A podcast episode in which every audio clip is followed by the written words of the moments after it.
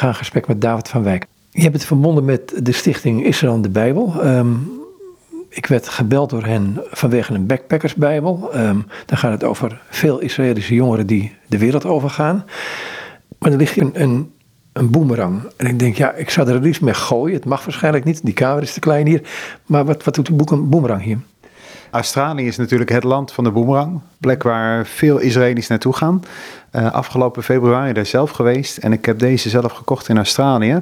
En het leuke aan het verhaal was toen de verkoopster mij meegaf. Toen wenste zij mij many happy returns. Veel vrolijke terugkeringen. Nou, toepasselijke wens natuurlijk voor een boemerang.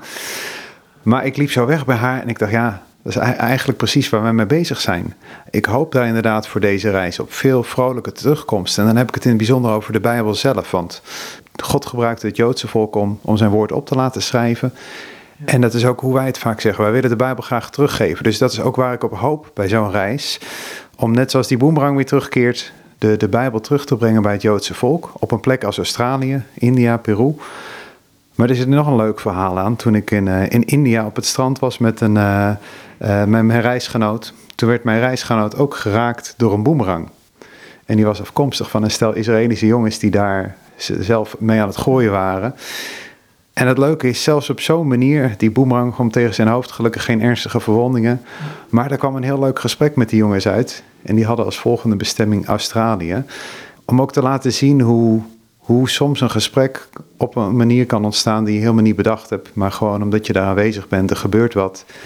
En je komt met een Israëli in contact waarmee je in gesprek gaat over de Bijbel, over het woord van God. Als ik zo hoor, je zegt ja, om het, om het woord van God, we hebben het van de Joden gekregen. Ze hebben het opgeschreven, dus we kunnen het in dankbaarheid teruggeven. Hele grote dankbaarheid, denk ik zelfs. En ik denk, jongen, dan ga je toch naar Israël toe? Of je gaat naar een Joodse gemeenschap toe. Maar wat, wat moet je in Peru, wat moet je in, in India, wat moet je in Australië? Klopt. En we gaan inderdaad naar Israël toe en naar Joodse gemeenschappen. Maar het zijn zulke grote aantallen jongeren die hun land uitgaan. Uh, ook de... Wat bedoel je met hun land uitgaan? Ze gaan allemaal in dienst, Israëlische jongeren, bijna allemaal, op hun achttiende, twee, drie jaar in dienst. En voor hen is het eigenlijk gebruikelijk om na die diensttijd een jaar te gaan reizen. Sommigen iets minder, sommigen iets meer.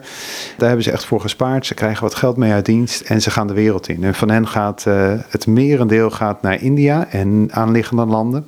Een groot deel gaat naar Australië, Nieuw-Zeeland. En een gedeelte gaat naar Zuid-Amerika. Er zitten wat verschillen tussen. En je ziet ook wel een beweging op gang komen van mensen naar andere, die naar andere bestemmingen gaan. Maar wat ze beweegt, is ze hebben die tijd in het leger gezeten.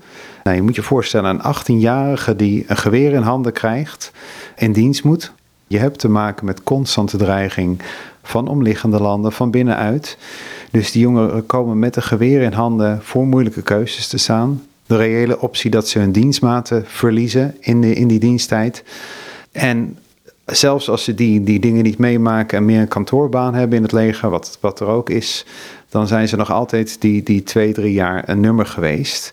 Dus na die tijd zitten ze A met verschillende vragen, die, die boven zijn komen drijven van aanleiding van wat ze hebben meegemaakt. Ze hebben de behoefte om even aan die, die constante druk te ontsnappen, dus erop uit te gaan. Dus ze gaan eigenlijk zo ver mogelijk van huis om te kijken wat de rest van de wereld uh, te bieden heeft.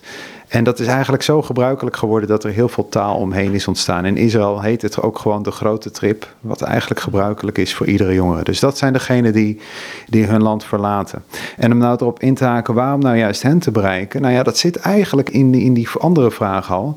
Ze gaan op reis en die, die afstand die ze van huis afleggen, die maken ze fysiek, maar het helpt hen ook om, om geestelijk gezien in hun ontwikkeling daar wat los van te komen. En ze gaan op zoek naar wat de wereld te bieden heeft. Vandaar dat India zoveel aantrekkingskracht heeft. De Oosterse religies beloven innerlijke rust en vrede door, door yoga, meditatie. Nou, dat heeft aantrekkings. India is goedkoop, de drugs is te makkelijk te krijgen. Dus ze gaan echt op zoek naar alles wat de wereld biedt. En juist daarom willen wij hen ook het antwoord van hun eigen Messias aangeven. Die zegt, kom naar mij toe, alle die vermoeid en belast zijn. En ik zal je rust geven. Omdat we weten dat dat uiteindelijk werkelijke vrede geeft. Dus daarom willen we hen juist daar bereiken. Ze gaan sowieso iets aangrijpen wat de wereld te bieden heeft. Dus wij moeten daar ook zijn om hen het antwoord vanuit hun eigen geschriften aan te bieden. Nou kreeg die vriend van jou een, een boemerang tegen zijn hoofd. Hoe ging het gesprek met die jongeren die je daar ontmoette? Nou, allereerst, uh, die jongen was natuurlijk, uh, die begon, begon uitgebreid zijn excuses te maken. we begonnen een gesprek met hem, heel informeel. Wat doe je hier? hij vertelde dat hij hier op reis was en volgende week naar Australië zou vliegen vanuit India. En we vertellen hem dan dat wij ook net een stuk gevlogen zijn, zo'n 7000 kilometer, omdat wij op zoek zijn naar Israëli's. Nou, dan valt hun mond vaak open van verbazing. Dat ze zeggen, waarom vlieg je 7000 kilometer om naar Israëli's op zoek te gaan? We vertellen hen dat we van ze houden, dat we het Joodse volk lief hebben. Dat is iets wat ze maar weinig horen, of eigenlijk nooit horen. En vertellen ook dat waar die liefde vandaan komt dat die komt omdat onze levens veranderd zijn door het lezen van hun geschriften. Dat we door het Oude en het Nieuwe Testament, of de Tenach, zoals we het noemen, het Oude Testament, zoals zij het zelf ook noemen, dat we daardoor de God en de Messias van Israël hebben leren kennen. En dat dat ons liefde voor hun volk heeft gegeven, wat voor hen vaak heel veel openingen geeft. En we dan ook vaak vragen van nou, mogen we je dan misschien dit als geschenk uit dankbaarheid aangeven? Soms is zo'n gesprek oppervlakkiger, zoals, zoals bij deze jongen begint het met excuses en nou, heb je zo'n kort gesprek en soms gaat dat meer de diepte in.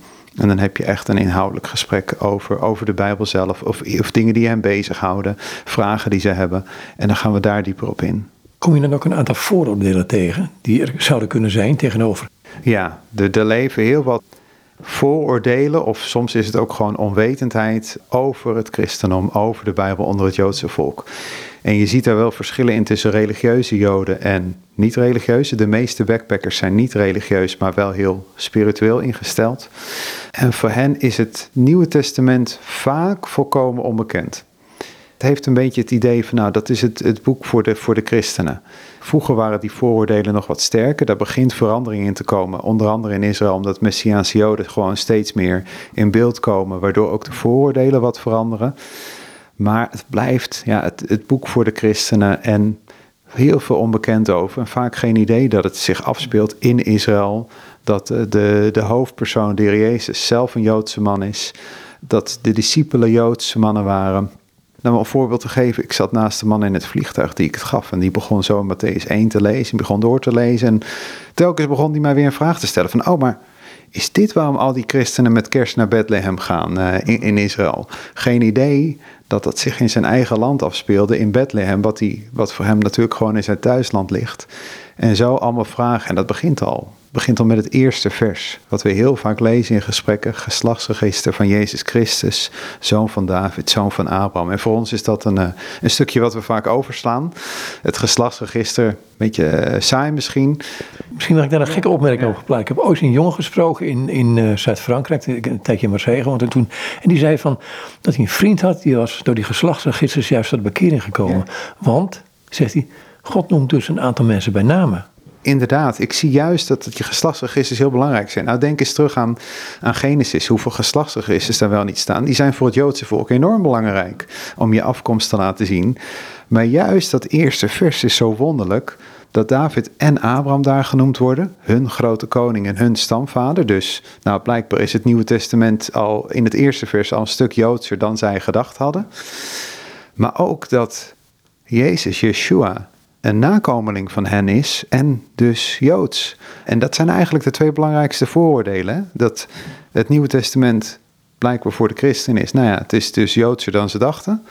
En de Heer Jezus, dat hij zelf Joods is. En, en niet een man met blond haar en blauwe ogen, maar door en door Joods. Je had het net over uh, India, Peru. Um, daar ben je ook geweest, Peru, Australië. Jij gaat erheen, je ontmoet die mensen. Maar zijn er ter plekke ook mensen die die mensen ontmoeten? Ja, een hele terechte vraag. En dat is juist iets waar we op insteken. Het grappige is, wij zijn van, gewend van reizen zelf zoveel mogelijk met, met Joodse mensen in gesprek te gaan. Bij de reizen waar ik onder backpackers werk, ligt eigenlijk de focus ietsjes anders. Wat ik als eerste doe, is ik probeer tijdens die reis zoveel mogelijk afspraken in te plannen met lokale gelovigen, lokale evangelisten, te spreken in kerken Juist vanwege het besef, nou ja, wij kunnen daar twee, drie weken zijn, maar dan moeten we weer naar huis. Maar die, die backpackers die blijven komen en gaan. En juist de lokale gelovigen spelen daarin een, uh, een essentiële rol. Ook vanwege het feit dat Israëli's graag locals ontmoeten. Dat heel leuk vinden om die nieuwe culturen te leren kennen. Maar het is ook een heel krachtig getuigenis. Uh, ik heb in India een evangelist ontmoet. Die Israëli's vertelde van nou, ik ben in het hindoeïsme opgegroeid met al zijn goden. Maar door het lezen van, van jullie geschriften heb ik de God van Israël leren kennen. Wat enorm verbazend voor ze is. Dus wat we doen is zoveel mogelijk afspraken inplannen. Bijvoorbeeld Australië hebben we 4300 kilometer gereden langs de oostkust. En een dag bestond eigenlijk uit rijden koffie drinken bij ergens bij gelovigen thuis, uh, doorgaan en, en ergens lunchen bij gelovigen thuis. En zo de hele dag door tot s'avonds een bijeenkomst in een kerk waar we konden spreken en vertellen over het werk. En wat daar zo mooi is, is dat je daar bijvoorbeeld netwerken hebt van lokale gelovigen die hun huis openstellen voor Israëli's. En dus die zeggen van nou, je mag hier gewoon bij mij gratis komen logeren. Wat voor backpackers ideaal is, die reizen zo goedkoop mogelijk. Maar waar ze eigenlijk al die gezinnen zeggen binnen een half uur na binnenkomst, vragen de jongeren, nou, maar waarom doe je dit eigenlijk voor mij?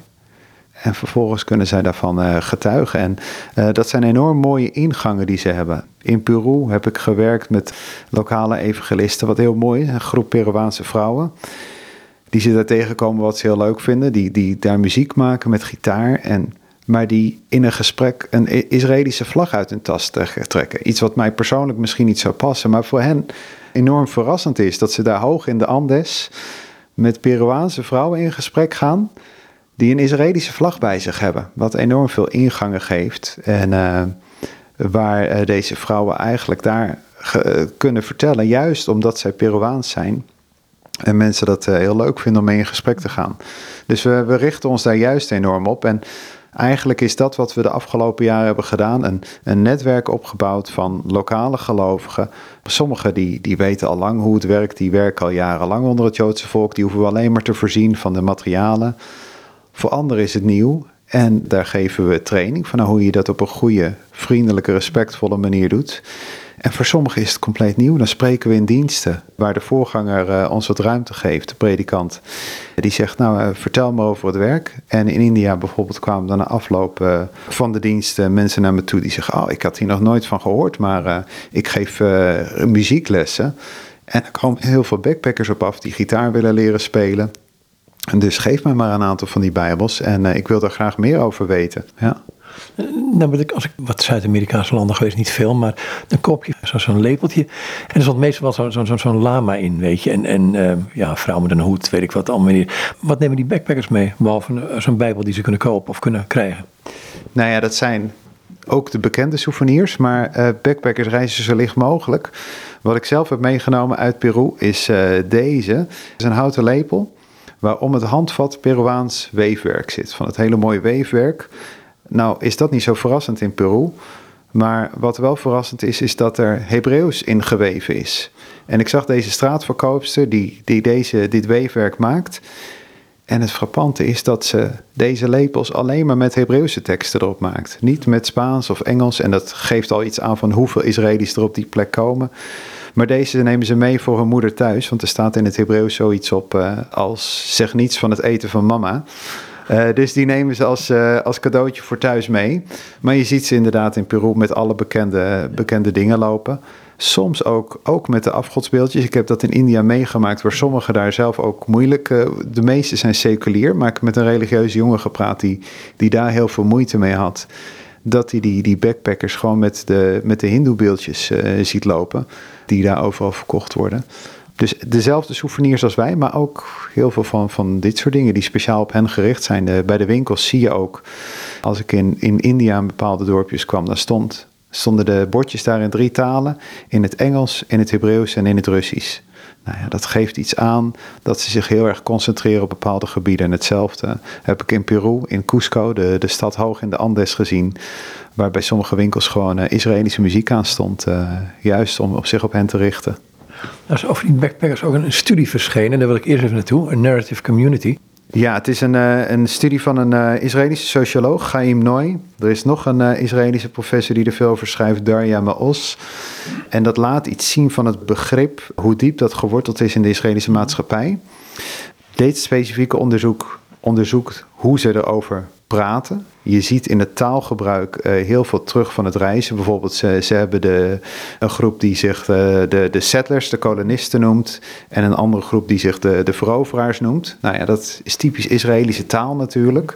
De settlers die, die vesten zich ergens voor langere tijd, blijven er zitten. En de conquerors, de, de veroveraars, die trekken rond van plek naar plek. Maar wat zij ook laten zien is dat het een... Uh, onderdeel is van, van de vorming van de identiteit van deze jongeren, deze reis. Die fysieke afstand, dat die heel bewust is om ook die, die geestelijke reis te maken. En dat zeggen zij dus, dus los van het evangelie of iets, maar dat het hun uh, identiteit vormt. En dat dat tijdelijk uit de band springen, dat het ook noodzakelijk is voor de rest van hun leven. Er is pas, uh, daar um, Os schreef erover, die, uh, die zegt dat het tijdens corona een tijdje niet kon dat dat serieuze consequenties heeft voor de Israëlische maatschappij. Omdat datgene wat opgekropt zit na die diensttijd, dat het eigenlijk geen uitweg kan vinden en zich niet op een goede manier kan vormen. Dus dat is wat die sociologen ook zien, uh, dat het echt essentieel is voor de vorming van hun identiteit. En dus ook echt een bepalende fase is in hun leven. De Amish doen hetzelfde. Die hebben ook zo'n jaar van een jongere dat ze gewoon moeten uitzoeken wat ze willen.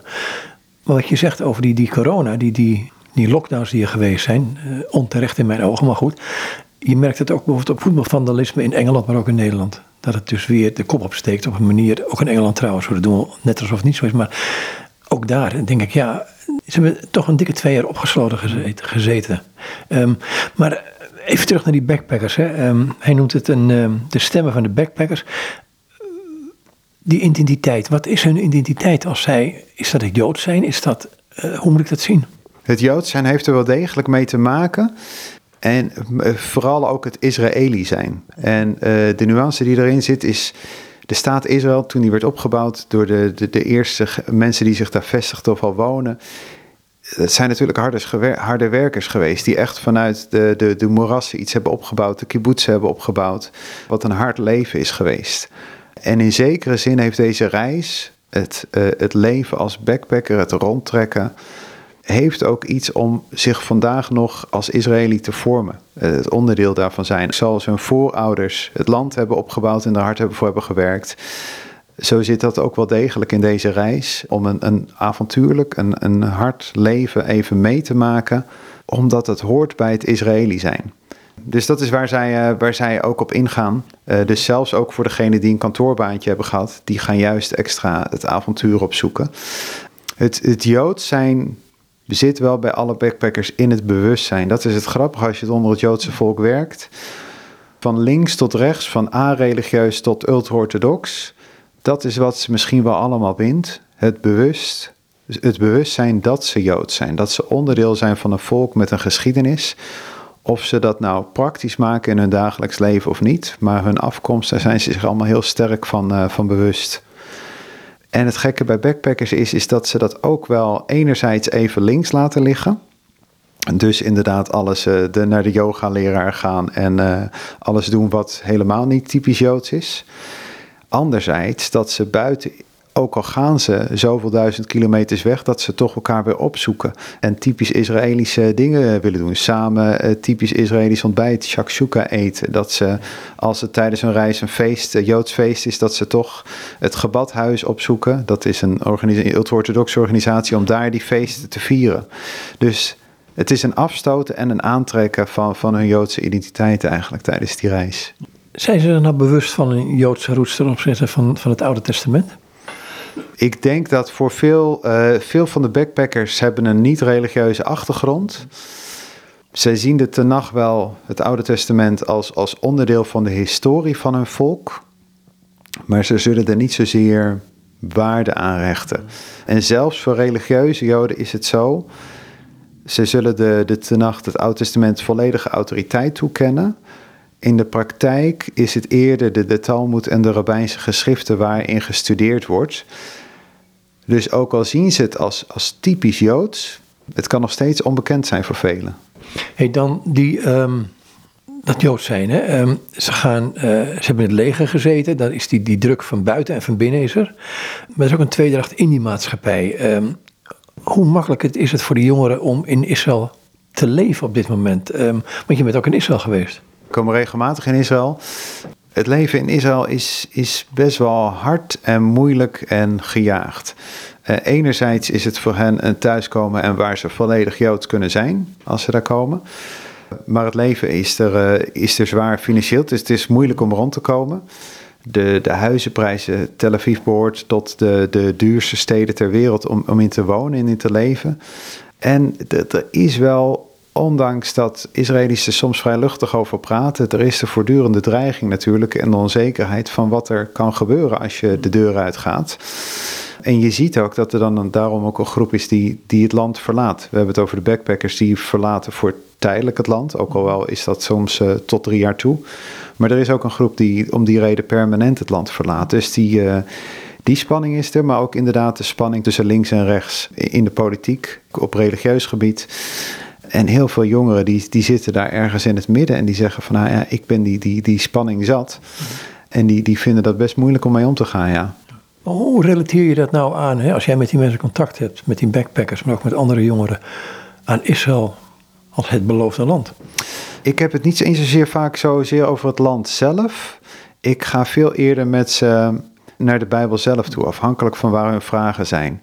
Onder de backpackers ontmoet je er veel die, die een afkeer hebben van religie, zeggen ze dan. En dan kan ik zeggen, nou, dat is mooi. Ik, ik moet ook niet zozeer van religie aan zich hebben. Ik, van mij gaat het veel meer om relatie. Dat begrijp ik. Maar waarom hebben zij een afkeur van religie?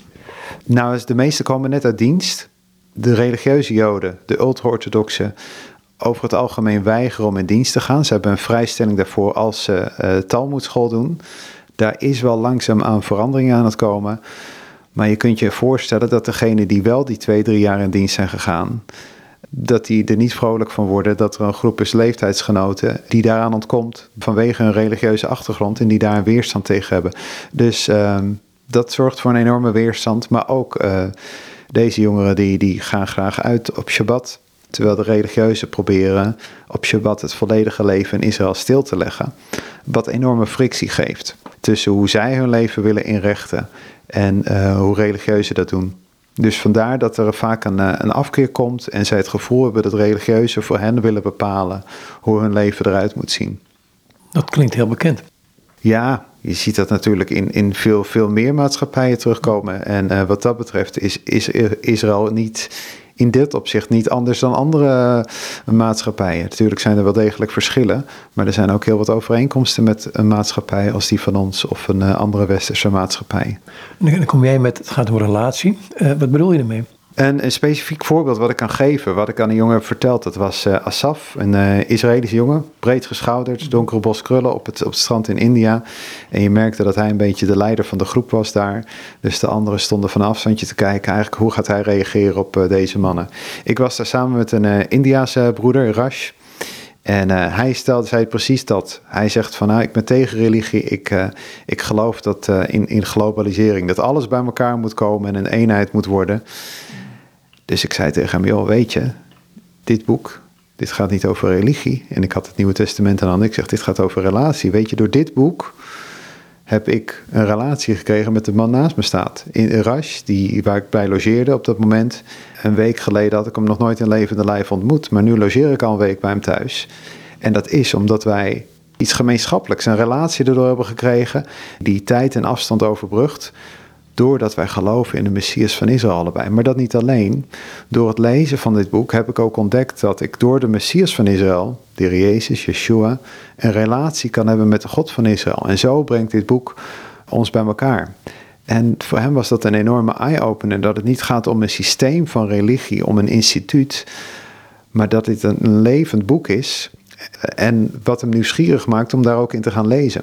Er zit iets geks in wat je zegt. Je zegt, je hebt een Nieuw Testament, dat, dat geef je zo'n jongen, je zegt dat, lees het. Maar we weten wie Jezus is eigenlijk door het Oude Testament. Hoe maak je duidelijk dat Jezus de Messias is? Nou, wat wel leuk is om daarbij te zeggen, de, de Backpack Bijbel die we nu gebruiken, die hebben we vijf jaar geleden gedrukt. Dat is het Nieuwe Testament met de psalmen. Toen de tijd hebben we ervoor gekozen op deze manier, omdat in principe krijgen alle Israëli's op school en in dienst, krijgen ze een Tenach, een Oude Testament. Wat we eigenlijk steeds meer merkten is, op reis heb je gesprekken met ze, ook over het Oude Testament. Maar goed, ze hebben hun nacht die ze in een dienst hebben tijd hebben gekregen natuurlijk niet bij zich op reis. Die is veel te groot en zwaar. We hebben net de Backpack Bijbel zijn aan het herdrukken en we hebben een manier gevonden om er een complete Bijbel van te maken. Dus Oud en Nieuw Testament in ongeveer dezelfde grootte. Want dat is heel belangrijk voor zodat het heel klein, lichtgewicht is en stevig. Maar dat niet alleen. We hebben eigenlijk bedacht, juist uh, om wat je aangeeft van. Voor veel Israëli's is dit de eerste keer dat ze de Bijbel gaan lezen. Ze hebben wel wat onderwijs over de Tanach gehad op school misschien, maar dat is, dat is heel beperkt als ze een seculiere opleiding hebben gehad. Dus je moet ze eigenlijk een klein beetje daarmee in de hand in, meenemen. Dus we hebben in die nieuwe uitgave hebben we twee indexen toegevoegd. Eentje is een index met messiaanse profetieën. Dus uh, de eerste komst van de Heer Jezus, maar ook zijn wederkomst. Want heel veel hebben ook vragen over de toekomst. Wat we hebben gedaan is daar helemaal geen, geen interpretatie over geschreven. We hebben gewoon de tekstverwijzingen genoemd. Met het paginanummer erbij, want ze kennen de Bijbelboeken natuurlijk niet. Dus gewoon om het ze zo makkelijk mogelijk te maken. En bij heel veel van die profetieën staat dan ook vervolgens een nieuwtestamentische vervulling erbij. En dat niet alleen. Voor heel veel zullen ze misschien niet direct vragen hebben over de Messias in een, in een theologisch opzicht. Maar zullen ze misschien eerder vragen hebben over hoe geeft de Bijbel antwoord op mijn situatie, de zorgen die ik heb, het verdriet die ik heb, of de Joodse identiteit van de Heer Jezus. Dus daar hebben we ook een index toegevoegd, onderwerpen die voor hen relevant zijn en waar de Bijbel daar over spreekt, om daar antwoord op te geven. We hopen op die manier ook de Tenach met ze te lezen. Eh, heel vaak kom je daarmee uit bij eh, bekende profetieën, zoals in Jesaja 53, omdat daar in een vrij kort stuk zoveel staat over de Messias, is Jesaja 53 een, een hoofdstuk bij uitstek om, uh, om het over te hebben. En wat ik vaak eenvoudig doe, is het gewoon zelf laten lezen. Ik benoem, dit is Yeshayahu, de Hebreeuwse naam van Jesaja. En dit staat in jullie eigen tenag. En laat het ze maar lezen. En vaak zijn dat de krachtigste momenten in een gesprek dat ik zelf helemaal niet zoveel zeg. Maar zij het gewoon aan het lezen zijn. En je daar vragen over kan stellen. Over wie denk je dat dit gaat? In Australië hadden we een gesprek met een meisje die, die vroeg van... nou, misschien is het wel een van de, een van de profeten. Maar hij zegt, ja, profeten hebben inderdaad geleden... maar die, die leden altijd vanwege het woord dat ze brachten namens de Heer. En niet zozeer als een plaatsvervangend lijden. Maar in Jezaja gaat het duidelijk over een plaatsvervangend lijden. Hoe, hoe zit dat? En, en nog een belangrijk iets. Jezaja spreekt over dat hij zijn dagen zal verlengen. Nou geen van de profeten is, is ooit weer opgestaan. Daar kun je een gesprek over hebben van waarom de opstanding zo belangrijk is. Dus echt vanuit het schriftgedeelte proberen te spreken. En ook daarbij veel vragen stellen. Laat ze het zelf maar onderzoeken telkens uh, is het weer geweldig om te zien hoe krachtig Gods woord zelf is. Dat het niet van onze woorden afhankelijk is, maar dat juist het moment dat zij zelf aan het lezen zijn, dat, dat, bij, dat je het haast soms bij ze binnen ziet komen. Ik had een mooi uh, moment in een, in een cafeetje in India waar een meisje, die begon tot onze verrassing hardop te lezen. Toen we vroeger Matthäus 1 te lezen. En die stopte niet. Die zat gewoon zo hardop in een cafeetje Matthäus te lezen. Met alle Israëli's om haar heen te luisteren. En dat is, dat is geweldig om te zien. Dan is het soms alsof de, de rest van de wereld om je heen even stilvalt. En dat het enige is wat er nog gebeurt. Ja. Een van de dingen die mij altijd intrigeert. Hè? Eh, de Emmausgangers um, in Lucas. Uh, twee mannen, twee Joodse mannen, die gaan naar Emmaus toe. En dan komt Jezus naast hen lopen. En zij vertellen dan vol droevenis wat er gebeurd was. En uh, wij dachten dat het de profeet was. En dan begint Jezus hun uit te leggen, beginnend bij Mozes. Ik had het verhaal al willen horen eigenlijk, op willen, opgetekend willen zien. Ja, daar had ik ook wel bij willen zijn. Dat moet een van de mooiste Bijbelstudies geweest zijn.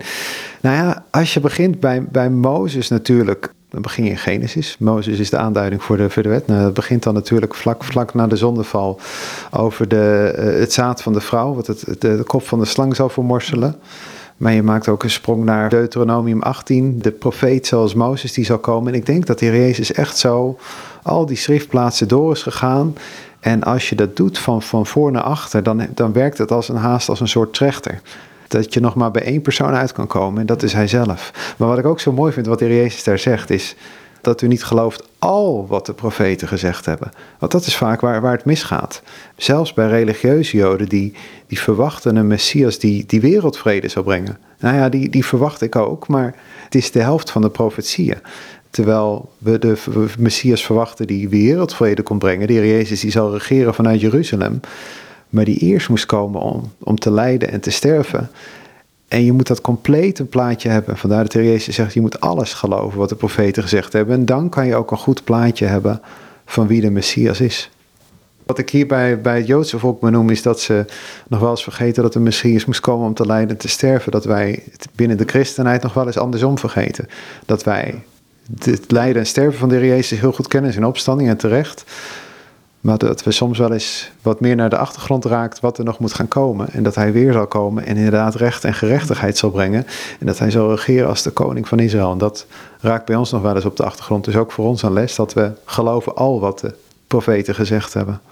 Ja, ligt het accent dan toch niet op het feit dat Jezus koning is? Voor de toekomst. Uh, nou, ook nu denk ik. Ja, nou ja, het accent het, het, ligt wel op dat de Heer Jezus koning is in ons leven. Dat hoor je mensen nog wel zeggen. Maar de verwachting dat hij zal regeren als hoofd van het Joodse volk, letterlijk en fysiek, mhm. dat raakt nog wel eens in de achtergrond, denk ik.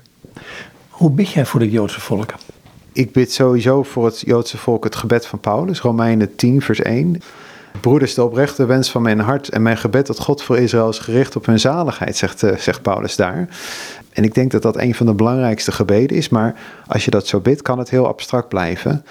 Dus als ik zelf bid, dan bid ik concreet ook voor, voor namen die ik ben tegengekomen. Ik heb er heel lang mee geworsteld toen ik begon in het werk, dat ik mensen op straat tegenkwam. En met het gros daarvan heb je, heb je geen contact meer. Je spreekt ze vijf minuten, als het mee zit anderhalf uur. En ik heb mezelf aangeleerd dat soms komen van die mensen in je gedachten weer bovendrijven. En je vraagt je af, hoe zou het met ze zijn? En ik heb dat mezelf aangeleerd om dat als een aanleiding te nemen om op dat moment ook voor die persoon te bidden. En ze eigenlijk weer in Gods hand terug te geven. En te vertrouwen dat Hij met hen verder zal gaan. Dus dat is voor mij een hele concrete manier om voor het Joodse volk te bidden. De, de mensen die ik tegenkom. En ik kan me voorstellen voor luisteraars zal het misschien, die, die kennen misschien niet zelf zo'n namen. Maar er zijn genoeg werkers die erop uitgaan. En het is heel belangrijk om voor hen te bidden. En probeer eens mensen op te zoeken, namen op te zoeken waarvan je weet van hé, zo kan ik concreet bidden voor het Joodse volk. Eigenlijk dat gebed van Paulus bidden, maar dat niet tot een abstract breed gebed uh, maken, maar ook heel specifiek, zodat je namen kunt noemen. Dat je werkers leert kennen en van hen de verhalen hoort van mensen die erop uitgaan. En, uh, en zo ook voor deze mensen specifiek persoonlijk kunt bidden. Kun je namens hen of met hen bidden naar God?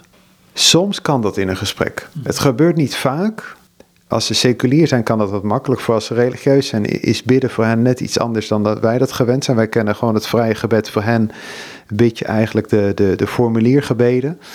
Maar ik heb het wel degelijk meegemaakt op straat. Dat was dan in Israël. Een vrouw die met veel moeite zat en waar we echt bijna een pastoraal gesprek mee hadden. En waar we ook vroegen van nou, zouden we voor u mogen bidden? En dan uiteraard de keuze bij hen laten, maar die dat goed vond en waar je samen mee kan bidden. En het is dan echt een, een haar situatie opdragen aan, de Heer en haar zijn hand uh, toevertrouwen. Wat, wat zou die tekst betekenen dat God zegt, uh, al zo lief heeft God de wereld?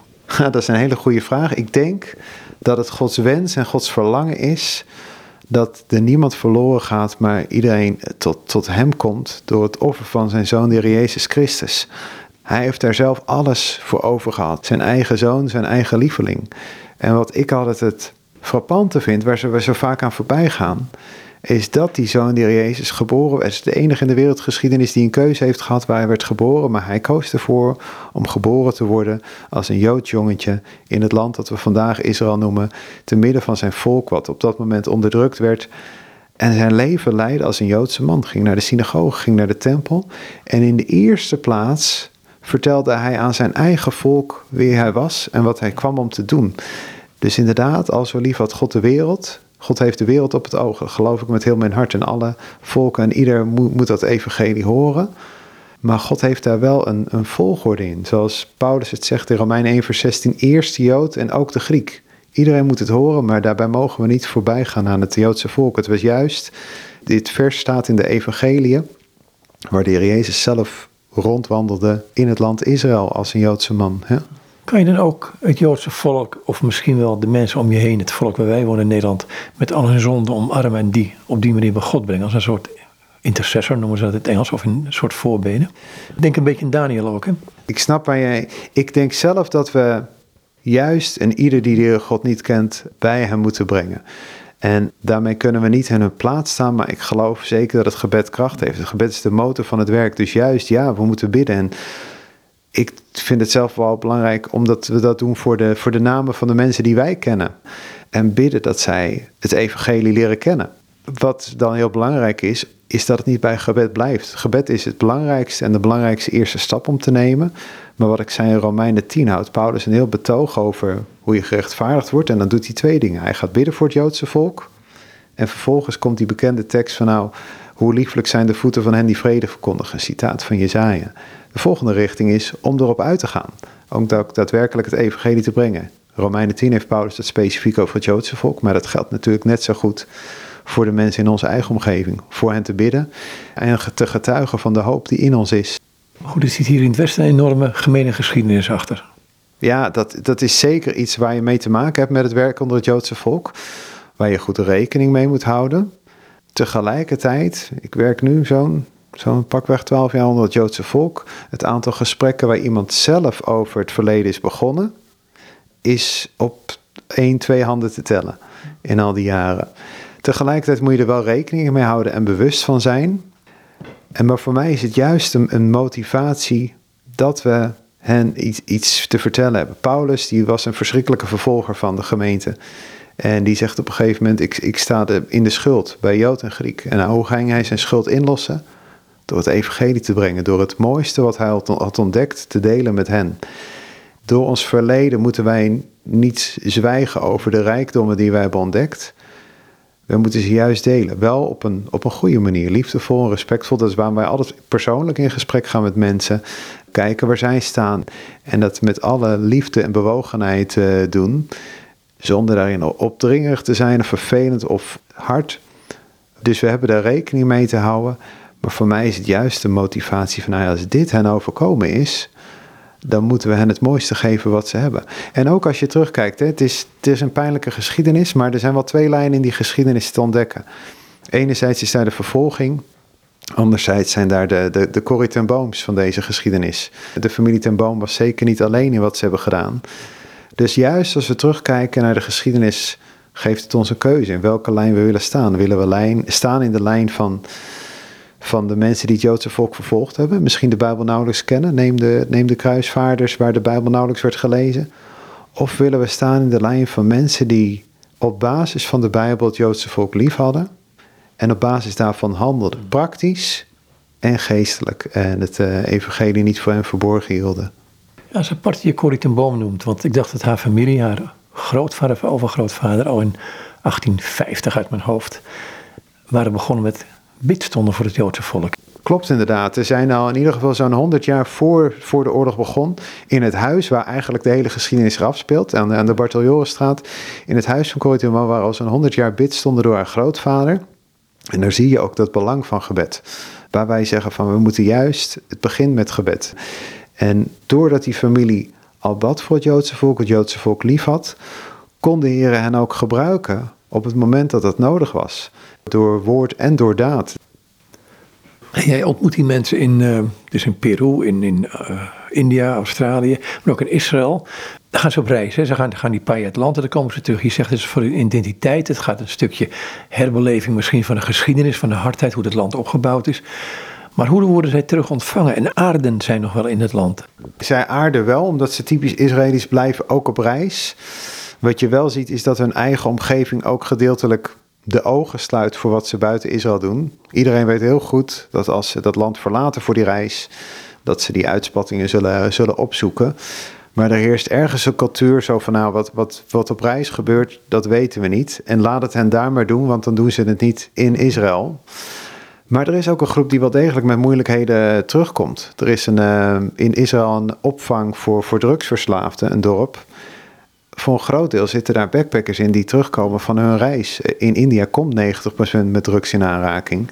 En sommige, voor sommigen van hen gaat het ook echt heel ver. Ik heb in India een jongen ontmoet die nauwelijks meer aanspreekbaar was. Die, die sliep op het strand, waarvan je merkte dat het gewoon ergens in hem iets geknapt was, geestelijk gezien.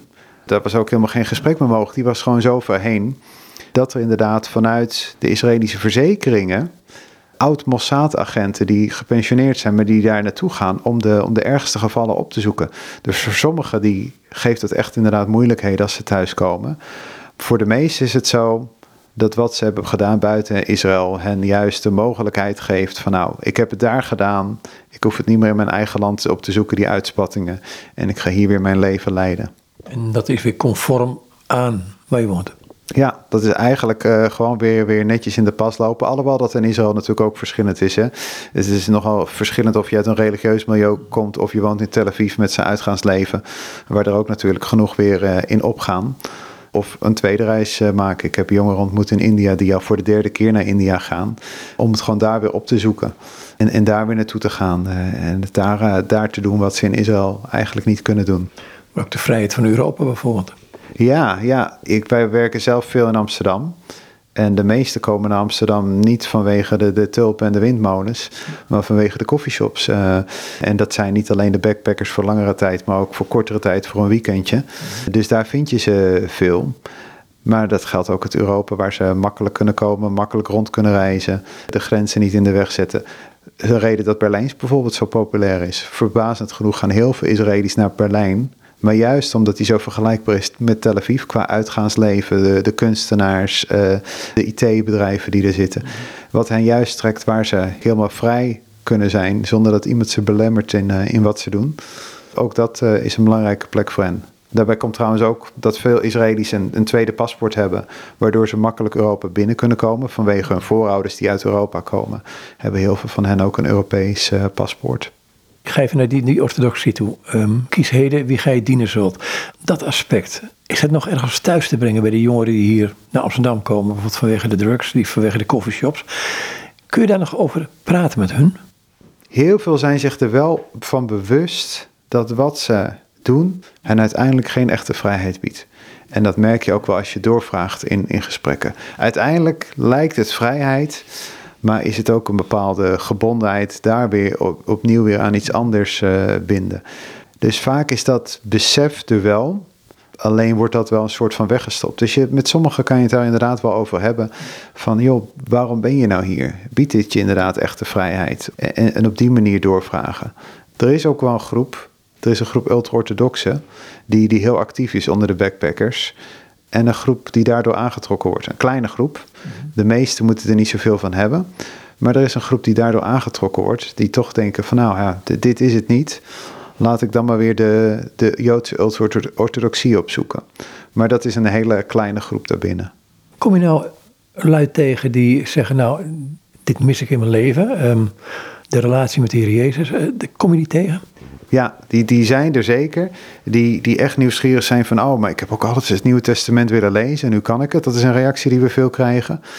En soms kan je wel echt een, een stapje verder gaan met iemand. Uh, afgelopen reis in Australië, daar waren we 2,5 weken. En op de tweede dag dat we er waren, we bezochten een, een, een vrouw thuis die Israëlisch thuis ontvangt. En ze had op dat moment een Israëlische gast. Tania heette deze jonge vrouw. En met haar hebben we heel gesprek gehad, de Bijbel gegeven. Zij verbleef nog wat langer bij die vrouw. En gaandeweg de reis kregen we een berichtje van... hé, hey, ze, wilde toch een keertje mee naar de dienst... om eens te kijken hoe zo'n kerk er van binnen uitziet. Wat een hele grote stap is voor, voor Joodse mensen. Tweeënhalve week later spraken wij daar met een uh, directeur van een organisatie... die onder het Joodse volk werkt. En hij is zelf voorganger van een Messiaanse gemeente... We hadden met hem een gesprek. Hij zegt: Joh, er verblijft een uh, jonge vrouw bij mij thuis. En die heeft allemaal vragen. En die heeft van twee jongens in, uh, in het noorden, in Cairns, heeft ze een, uh, een Nieuw Testament gekregen. En ze ook nu met hem en zijn gezin meeging naar de diensten. Je merkt dat ze aan het gaan onderzoeken is en dat er een verlangen is om, om daar meer over te weten. Dat gebeurt vaker. En het mooie is dat daarvoor juist ook lokale gelovigen gebruikt worden. In India heb ik Bijbels bij een, een broeder achtergelaten. Die vlak voor de corona-lockdown heeft geholpen allemaal Israëli's het land uit te evacueren. Die moesten weer terug naar eigen land voordat de, hele boel op slot ging. Daar hebben ze heel veel gesprekken gehad. En een van die jongens zei van nou, die appte hem later, ik ben nu terug in Israël, maar ik zit in quarantaine. Ik heb mooi tijd om dat Nieuwe Testament eens te lezen wat je me hebt gegeven. andere vrouw die al in India had gezegd van nou, dit vind ik zo mooi. Die inderdaad gelooft dat de Jezus de Messias is, die hij verder online is gaan begeleiden. En zij natuurlijk in Israël verder eh, weer met gelovigen in contact kan komen. Maar hij kon haar online zo weer verder helpen. Dan komen ze terug in Israël, besluiten om Jezus als Messias te volgen. Waar komen ze dan terecht? Is er plek voor hun? Ja, zeker. Gelukkig is er een, in Israël een groeiende Messiaanse gemeenschap. Het is een hele kleine gemeenschap in verhouding tot de totale bevolking. 0,36% maken ze uit uit mijn hoofd van de, van de Joodse bevolking.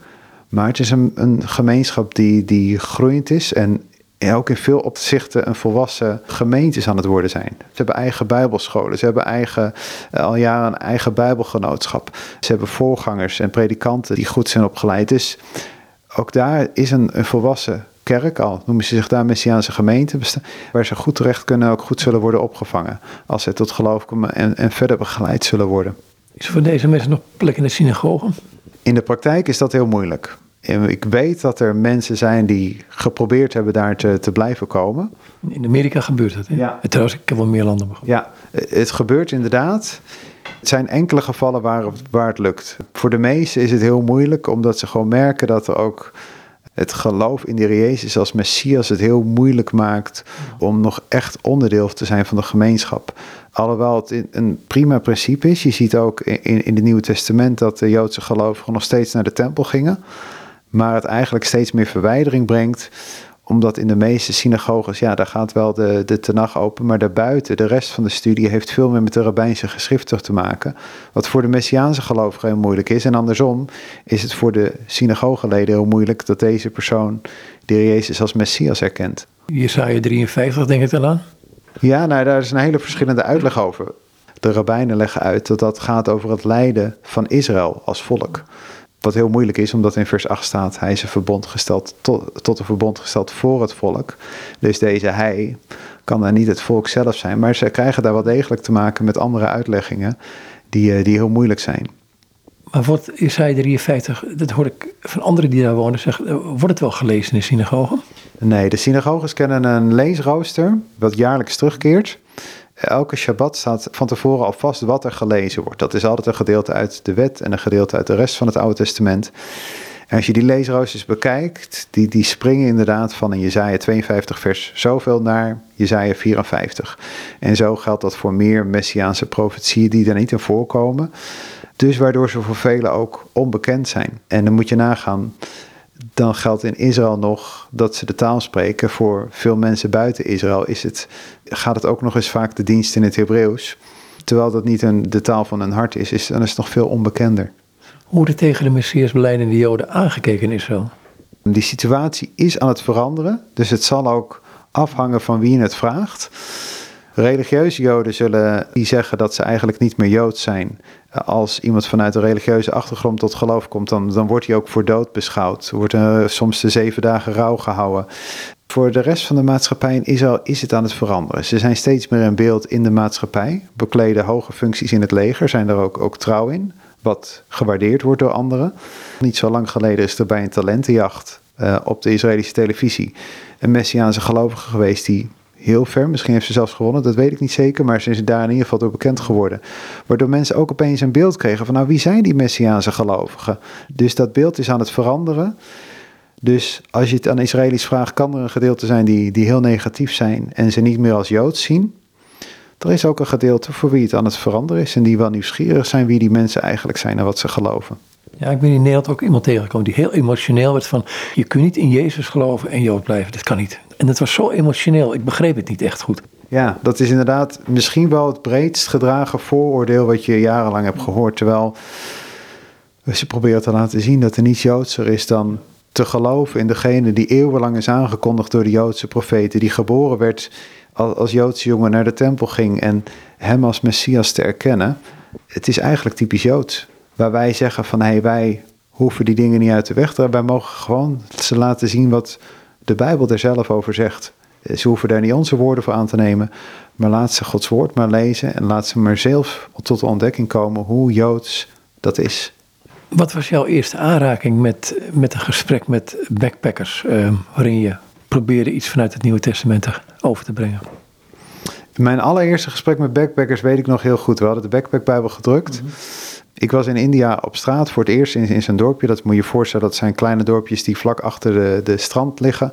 Waar mensen rondhangen op straat, een soort moderne hippiekolonies. En ik dacht, hoe ga ik hier een gesprek beginnen? Ik ben het gewend in Israël en in andere landen, maar hoe ga ik... Je, je hebt het ook in Baren gedaan, het was niet makkelijk. Ja, gewoon met Nederlanders ook, dus dat is niet... Maar ook al onder het Joodse volk had ik al wel redelijk wat ervaring. Maar hoe ga ik nou met backpackers in gesprek? Het grappige was, ik stond al even op een, op een kruispuntje van dat dorpje zo over rond te kijken. Ik was aan het bidden, hier, hoe, hoe moet ik hier mensen aanspreken? En binnen vijf minuten stond er een jongen naast me, die begon een gesprek met mij. Een Israëlische jongen, die, die het heel leuk vond om in gesprek te gaan. En het gesprek aanknopen met backpackers is heel makkelijk. Omdat ze, ze, ze willen heel graag nieuwe dingen leren, mensen leren kennen. Dus dat is heel makkelijk op straat het rondhangen en een gesprek hebben. En met deze jongen liep het heel, eh, heel grappig. Hij heette uh, Ido. En hij zegt, ja, mijn naam staat in de Bijbel. Dus uh, ik moest even nadenken, kon het niet gelijk thuisbrengen. En ik zeg, joh, ik ga het voor, voor je opzoeken. En als we je weer tegenkomen, dan gaan we het er verder over hebben. Inderdaad, de andere avond kwamen we weer tegen en ik had het opgezocht. Het is, het is de vader van de profeet Zacharia. Mm -hmm. Ik zeg, ik heb je naam gevonden in de Bijbel. Zullen we, het, zullen we het eens lezen? Ik pak Zacharia erbij. En voor hem was dat een aanleiding om eens een stukje in de Bijbel te lezen. Want hij wist dat zijn naam daar vandaan kwam, maar had het eigenlijk zelf nooit gelezen. Dus soms kan je hele gekke aanleidingen hebben, als het maar ertoe leidt om de Bijbel te gaan lezen. Voor mij was dat mijn, mijn allereerste ontmoeting. Daar zijn we dan vanuit het Oude Testament begonnen. Maar heel vaak uh, is het ook gewoon vragen van, uh, joh, ik, uh, ik ben christen, bij, ik hou van het Joodse volk en, en dit boek heeft mij liefde gegeven. Maar ik ben, ben benieuwd, heb jij het wel eens gelezen? en dan heb ik het over het Nieuwe Testament, wat ik ze net heb laten zien. En dan kan je daar een open gesprek over hebben. Nee, ik heb nooit gelezen, maar zou je het wel eens willen lezen dan? En ze het zo zelf aanbieden en eigenlijk ook de, de bal bij hen leggen om het te gaan lezen dat kan soms hele verrassende dingen geven. Soms is het Matthäus 1 vers 1 wat ik al aanhaalde. Soms uh, Matthäus 10 laat ik ook nog wel eens lezen. Uh, waar de heer Jezus zegt dat hij alleen maar gezonden is tot de verloren schapen van het huis van Israël. Wat voor hen een, een eye-opener is. Oh, het huis van Israël in, in het Nieuwe Testament. Maar een andere jongen was, die was wel nieuwsgierig naar het Nieuwe Testament. En die, die vroeg me, oh, staan dan ook poëtische boeken in? Zoals bijvoorbeeld de psalm in de Tenach. Nou, ik zeg, er is niet zo'n boek als psalm in het Nieuwe Testament. Maar er zijn best stukken met poëtische taal. En ik ben met hem naar 1 Korinthe 13 gegaan, waar Paulus het heeft over de liefde, wat natuurlijk heel poëtisch geschreven is. En dat samen gelezen. Dus afhankelijk van waar iemand staat, kijk ik zelf, nou wat is een goede aanleiding, waar vind ik aansluiting bij waar hij of zij staat om het over de Bijbel te hebben en, en ze dat eens te laten lezen. Luisteren voor je gaat spreken. Ja, dat is heel belangrijk. Ja, het is heel belangrijk om vragen te stellen. En, want voor je het weet, Ga je vragen beantwoorden die iemand niet heeft? Of ga je dingen zeggen die volledig over het hoofd heen gaan? Een bekende vraag is, is de vraag van, van het lijden. Waarom is er lijden in de wereld? is, maar die vraag kan om 101 redenen gesteld worden. Het kan zijn dat iemand inderdaad op zoek is naar het filosofische antwoord. Maar het kan ook zijn dat iemand zelf net iets ernstigs heeft meegemaakt. En dat het iemand is die geen antwoord heeft, nodig heeft op de vraag van het lijden. Maar iemand die in de eerste plaats troost nodig heeft. En... Uh, en, je daarop in mag gaan, op wat de Bijbel daarover zegt, hoe God onze tranen ziet en kent. En je daar uh, iemand over mag vertellen. Je zit bij Stichting Israël in de Bijbel. Is dit nou het project van jou, die, die Backpacker Bijbel, waar je mee bezig bent? Ben jij er verantwoordelijk voor? Ik heb inderdaad binnen de, de stichting de, de focus op deze Bijbel. Het is ooit begonnen met een uh, documentaire die, die ik zag, waardoor ik uh, een documentaire over deze Israëli's, waardoor ik dacht van ja, wij hebben het antwoord, ze zijn op zoek naar antwoorden en wij hebben het antwoord voor ze. Dus dat is de aanleiding geweest. Maar het is een project wat we met z'n allen dragen. En het is uh, geweldig om te zien hoe, hoe verschillende mensen daar ook een, een bijdrage hebben aan geleverd. Dus ik heb inderdaad uh, de verantwoordelijkheid ervoor. Maar het is niet mijn project uh, in die zin. Als mensen meer willen weten hierover, heb je een website? Ja, www.israeldebijbel.nl. Daar staat de informatie over de Backpack Bijbel op, ook over de andere uitgaven voor andere Joodse bevolkingsgroepen waar we onder werken. En daar kunnen mensen veel meer lezen. Wat is de steun die jullie nodig hebben naast financieel? Dat begrijp ik nog wel. Is gebedsteun belangrijk? En, en waar kunnen mensen voor bidden? Ja, gebed. Ik, ik heb zelfs haast nog liever dat mensen bidden dan dat mensen geven, alhoewel het geven noodzakelijk is. Maar het bidden is de, de motor van het werk. Ik haalde dat gesprek van, uh, of het vers uit Romeinen 10 aan. We hebben zelf, versturen we wekelijks een gebedspunt, vrijdagmiddag. Waar mensen ook, dus ook echt concreet kunnen bidden voor een naam van een werker, een naam van iemand die we hebben ontmoet. Waardoor het heel dichtbij komt en ook behapbaar blijft. Mijn ervaring is dat als je vraagt om gebed, mensen zeggen ja, we zullen wel bidden, maar dat gaandeweg versloft. Maar op deze manier, vrijdagmiddag, sturen we een gebedspunt via WhatsApp of via Telegram Mensen kunnen daar concreet aan tafel bij de maaltijd bijvoorbeeld voor bidden of op een eigen moment. En concreet voor één of twee personen bidden die we hebben ontmoet tijdens het werk. Staat ook op onze website uh, israelindebijbel.nl slash gebed of gebedsapp. En op die manier kan je het heel concreet maken. Dat gebed voor Israël, dat het niet iets, iets groots en straks blijft of dat je dat dagelijks moet doen. Maar hou het behapbaar. En op die manier, ja, ga bidden voor het werk. Ga bidden. Gebed van Paulus voor de zaligheid van Israël. Maar probeer het ook concreet te maken door die namen in te vullen. Die tekst van vrede, voor, bid voor de vrede van Jeruzalem, dat dat is ook een verzoek om gebed. Sta ik ook helemaal achter mij. Dan moet je goed beseffen dat die vrede niet in de eerste plaats een situatie is, maar dat die vrede in de eerste plaats een persoon is, namelijk de vredevorst. En in die zin sluiten die gebeden eigenlijk nou, haast naadloos bij elkaar aan, zou ik zeggen. Is gebed dan een soort boemerang? Ja, dat is, ik heb er nooit zo over nagedacht. Mijn ervaring wel, is wel dat als we eenvoudig dingen in gebed brengen en we gaan vervolgens aan de slag, dat we ook mogen terugzien komen dat God verhoring geeft op die gebeden. Een voorbeeld geven, nou, de Backpack Bijbel zelf is vijf jaar geleden begonnen. Het is onze droom geweest toen we hem uitgaven dat hij op al die plekken beschikbaar zou worden waar backpackers komen. Nu, vijf jaar verder, ik, ik vroeg pas aan veel aantal verschillende werkers video's te maken over wat ze doen. En ik zette dat naast, zo naast elkaar. En ik zag eigenlijk dat het de gebedsverhoring is. Dat we de afgelopen vijf jaar hebben gewerkt. En tegelijkertijd is het alsof we aan de zijlijn hebben staan kijken wat God aan het doen is onder zijn volk. Hij wil ons daarbij inschakelen. Maar het is in de eerste plaats dat gebed. We hebben gebeden dat hij op al die plekken beschikbaar mocht worden. En nu, vijf jaar later, zien we inderdaad dat dat netwerk er is en dat hij verspreid wordt in al die landen. Ik vind het altijd moeilijk als mensen zeggen: helpt gebed, werkt gebed. En dan heb ik altijd nee zeggen: ja en nee. Ja, maar ook nee, want het is God die helpt, hè? Precies, ja. Het is, het is niet het gebed in zichzelf, maar het, het is, de, is God zelf die, die het gebed wil beantwoorden. En waar de kracht in ligt en waar onze afhankelijkheid in ligt. Wat hierbij later, dankjewel. Graag gedaan. En dit zei David van Wijk. En met hem was ik in gesprek op basis van de Backpackers Bijbel. Een uitgave uh, verzorgd door Stichting Israël en de Bijbel. En die beschikbaar gesteld wordt voor al die backpackers of die Israëlische, die Israëlische jongeren die dan een aantal jaren of korter uh, de wereld in trekken op zoek naar. Ja, op zoek naar wat? Maar goed, het antwoord heeft hij in deze uitzending gehoord. Goed, nogals dus, tot zover dit gesprek met David van Wijk.